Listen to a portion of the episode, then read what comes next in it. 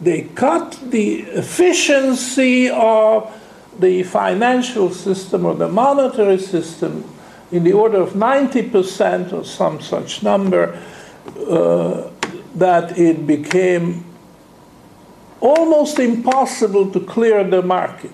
The goods were there, the supply was there, the demand was there, or even greater, because you had to be had to have reconstruction after the war damage and so on.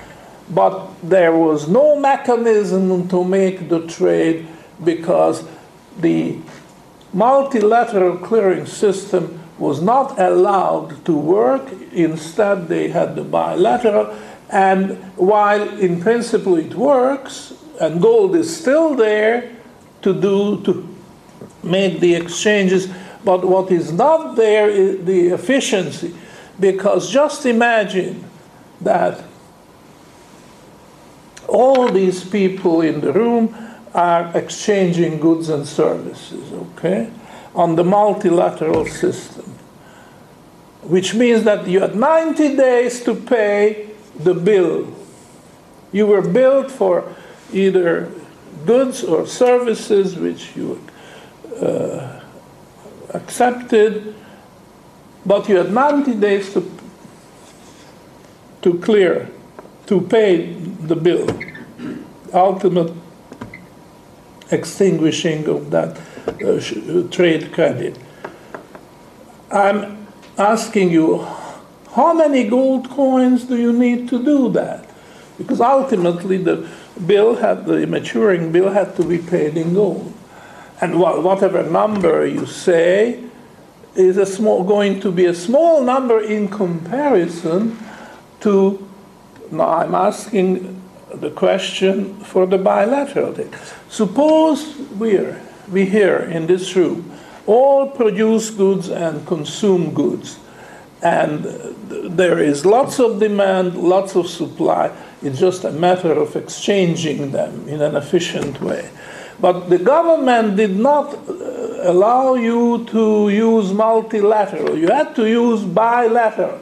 The gold coins were still there, but I'm asking you, how many gold coins you need to clear these bilateral trades? And uh, I hope you see my point that whatever number it is, it will be much, much greater than under the multilateral trade.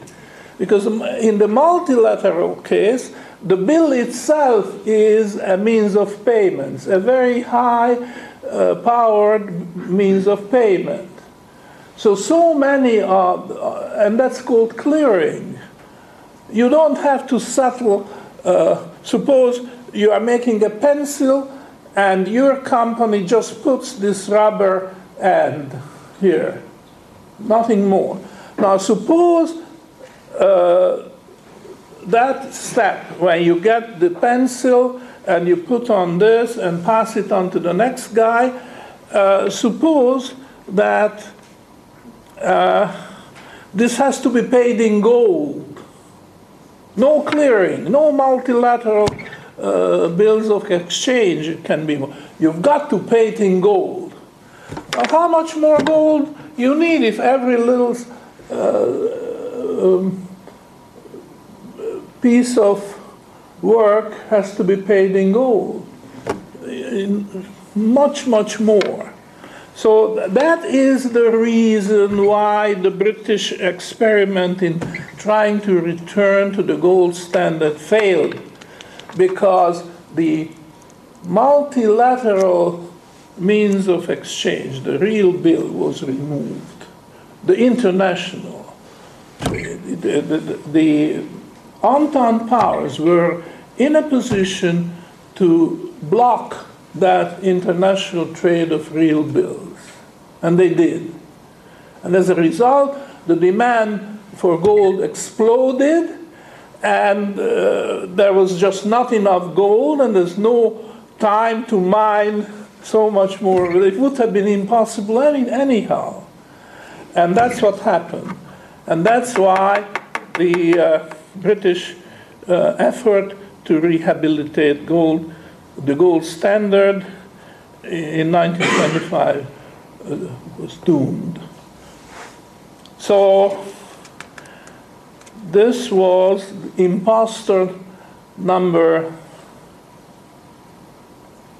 uh, number one, was it? Uh, the bullion, because there was another thing which the British did uh, in 1925. Very stupid in retrospect.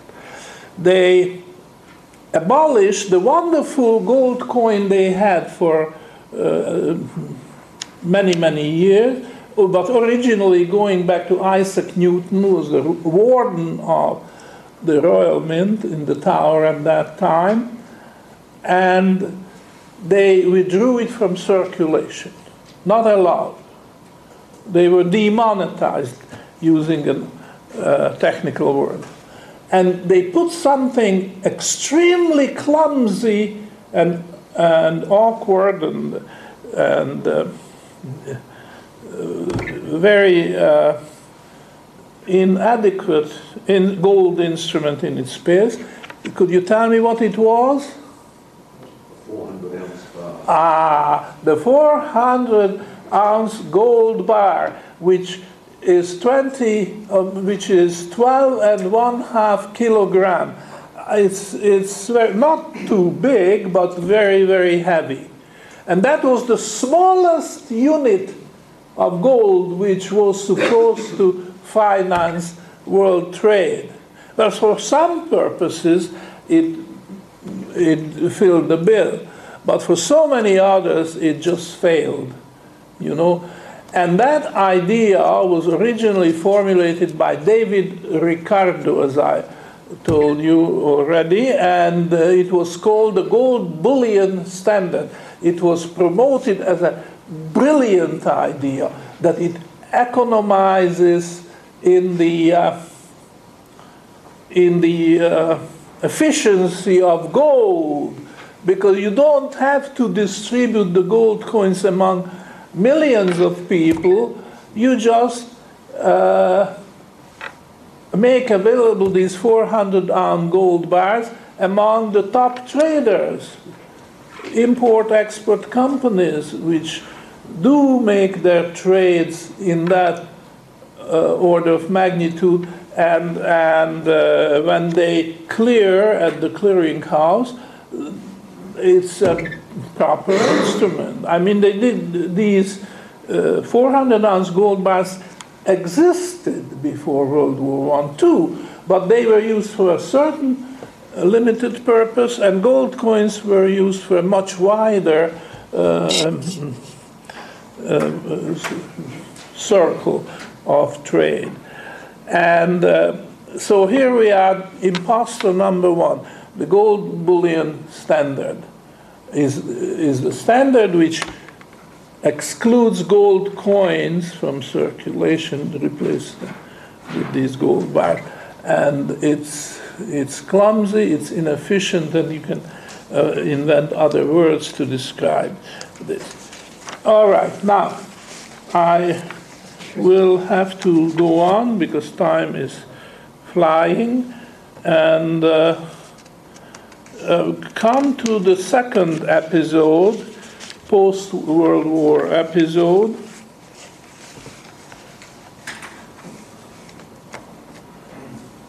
Uh, which happened only a few years after the British, and that's the United States. Now, the United States went off the gold standard in March 1933. Roosevelt was elected as the new president in 1932 in November, the usual time of elections. But he did not take office in those days. Nowadays, the new president, the president elect, takes power um, Jan- in January. But in those days, there was a longer interregnum. The practice was that the new or the president elect takes uh, the oath of office in March. So Roosevelt took office, took the oath of office in March, and in three days' time he issued an order which confiscated the gold of the citizenry. It defaulted on the uh, silver of the gold certificates of the United States. Were no longer exchangeable for gold. Defaulted on all the outstanding debts of the United States, which were gold bonded.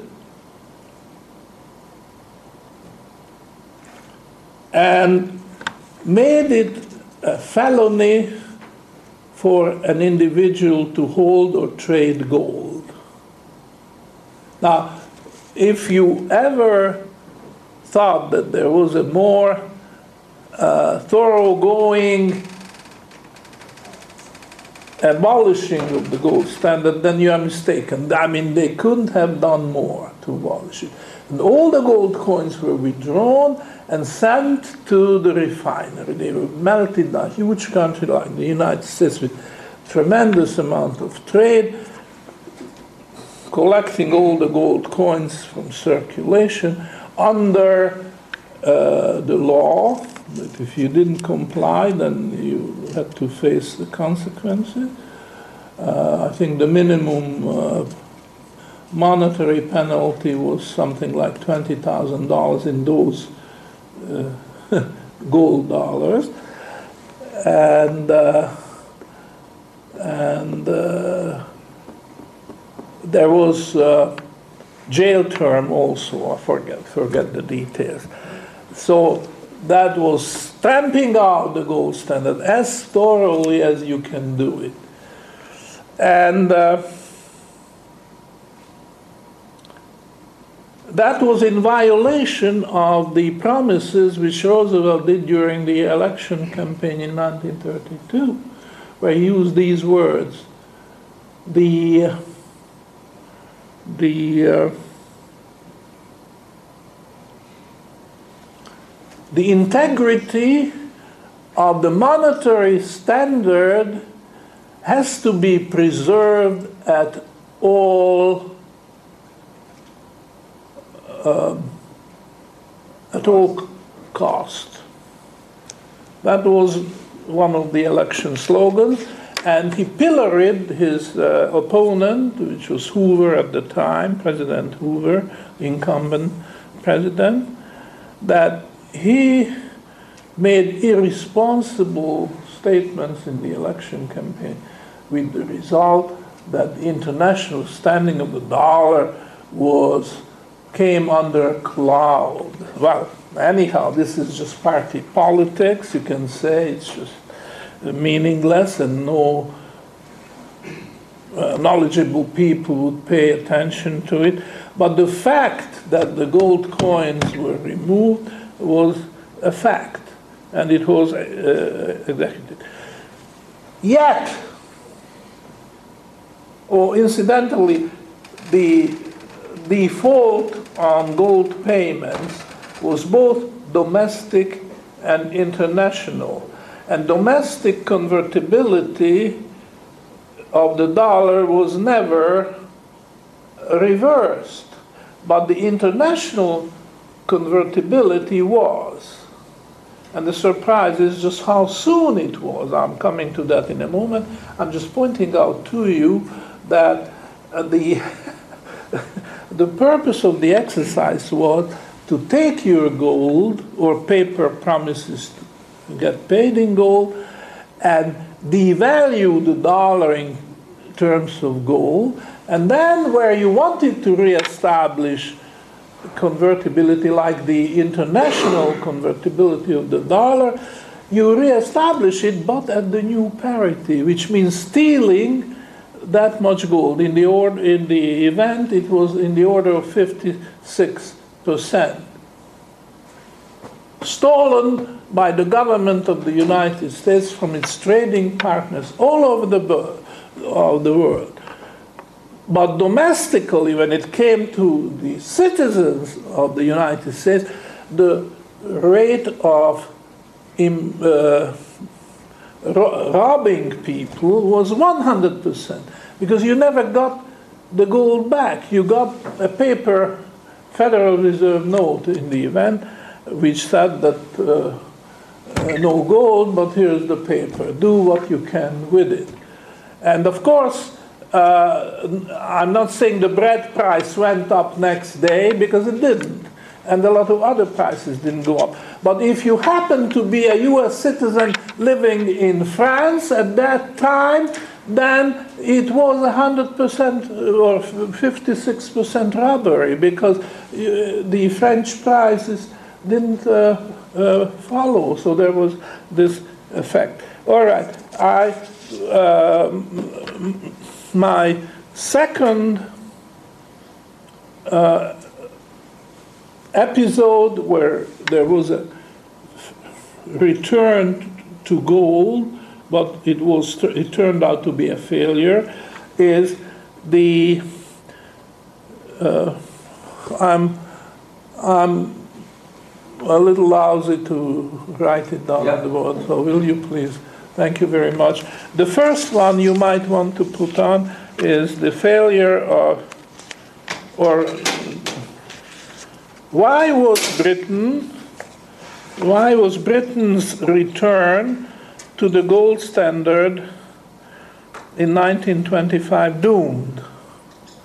And underneath in parentheses, imposter gold bullion standard.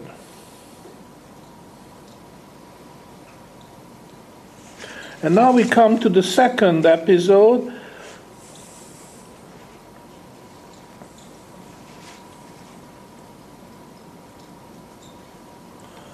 Failure of the US to re-establish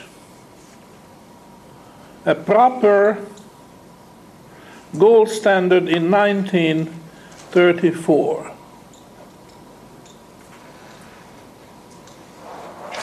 And underneath in uh, parentheses,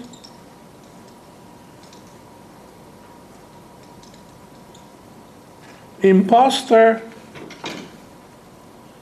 gold exchange standard.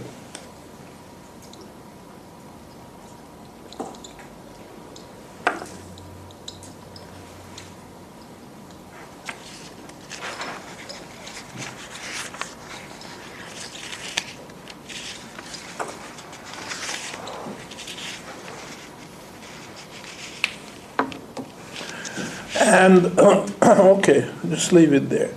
So I'm talking about the second episode. President Roosevelt in 1933 made a second turnaround. The first one was to go back on his campaign promises and uh, abolish the gold standard in the United States in March. But by the end of that year, less than one year, he made a complete turnaround and he went back to the gold standard. On uh, the the date of January 1934, he announced a new gold standard. But of course, it did not mean restoration of your gold coins, which were confiscated, or it did not uh, involve the uh, compensation for the default on the gold instruments of the United States. It was just an international uh, reestablishing the uh, gold convertibility of the dollar for the foreign countries, for foreign central banks. At the new, at the new exchange rate. Now, before the gold standard was abolished in the United States, the exchange rate was, I think, $20.67 in terms of the gold price. So one ounce of gold was a little over $20 an ounce. Okay? And by 1934, there, there was a fluctuating gold price in between the two dates, but by January 1934, the gold price was repegged. It was fixed. It was fixed at 35 dollars an ounce. That was the official price which foreign holders of paper dollars could go to the Treasury or to the Federal Reserve banks and get gold for their paper dollars at that exchange rate. And that remained fixed for all the way to 1971. Yeah, so that's uh, uh, about 35 years. There was no change. This was the official price of gold. But please notice that this was a plain highway robbery because, uh, I mean, the contracts, some of them international and uh, sanctified by several uh, international forums and uh, called for uh, exchange at the rate of $20, and now you got 35. So this was a devaluation which robbed the not just the uh, citizens of the United States, but all the foreign governments. And uh, it was a fraudulent default. Well, default it was, right? Because the original uh, contract was swept aside by uh, unilaterally by the government of the United States, and an arbitrary figure, 35, was brought in, and then you could continue business on that basis. But when you, as the debtor, go back and pay some on your debt obligations at a lower rate, and you still have the assets which you were supposed to pay, this is not just a default, but it is a fraudulent default, and there is a very obvious difference between the two.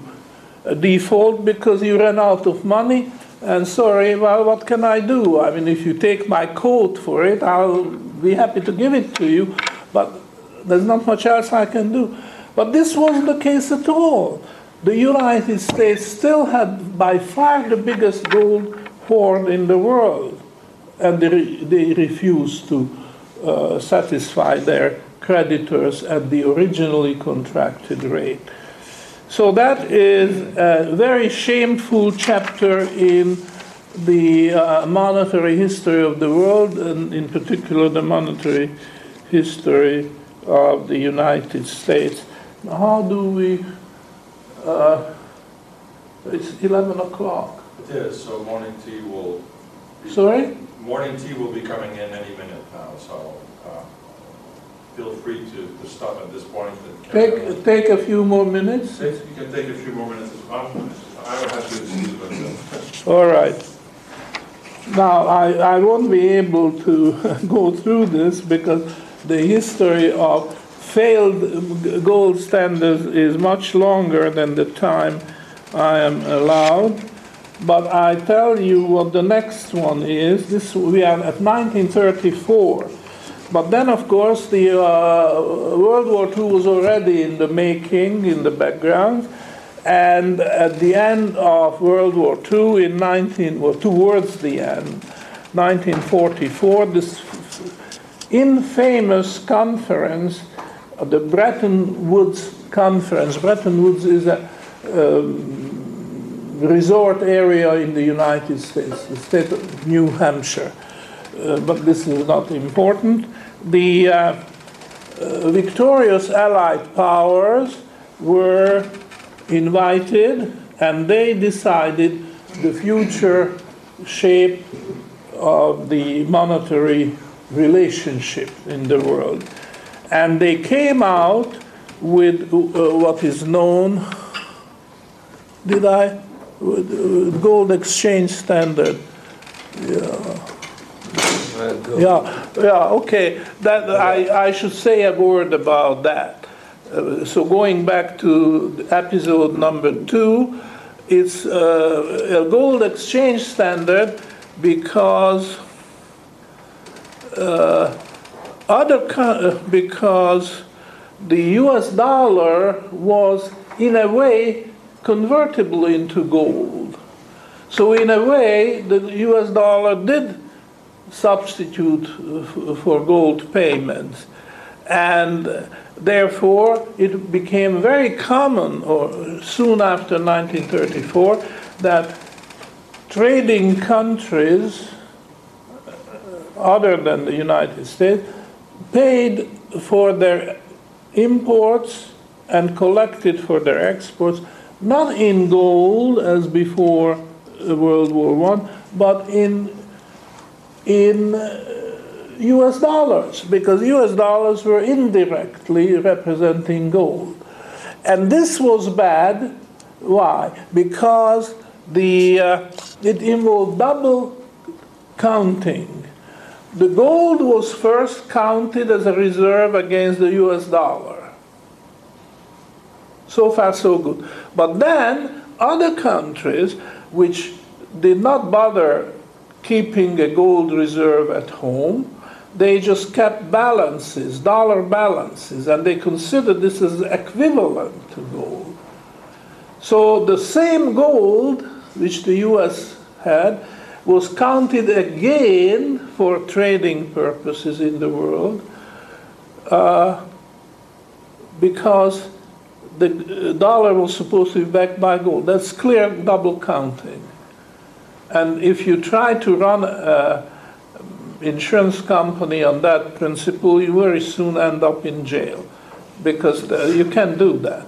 The uh, insurance company should have certain reserves for various contingencies and then start saying, okay, we count it again and we can issue more policies, you know. All right. So now we come to episode three, and uh, I will just have to cut it very short. In 1944, the Bretton Woods Conference made this a universal principle. The imposter, uh, which is the same, gold. Okay, three, failure of the gold standard conceived at Bretton Woods in 1944.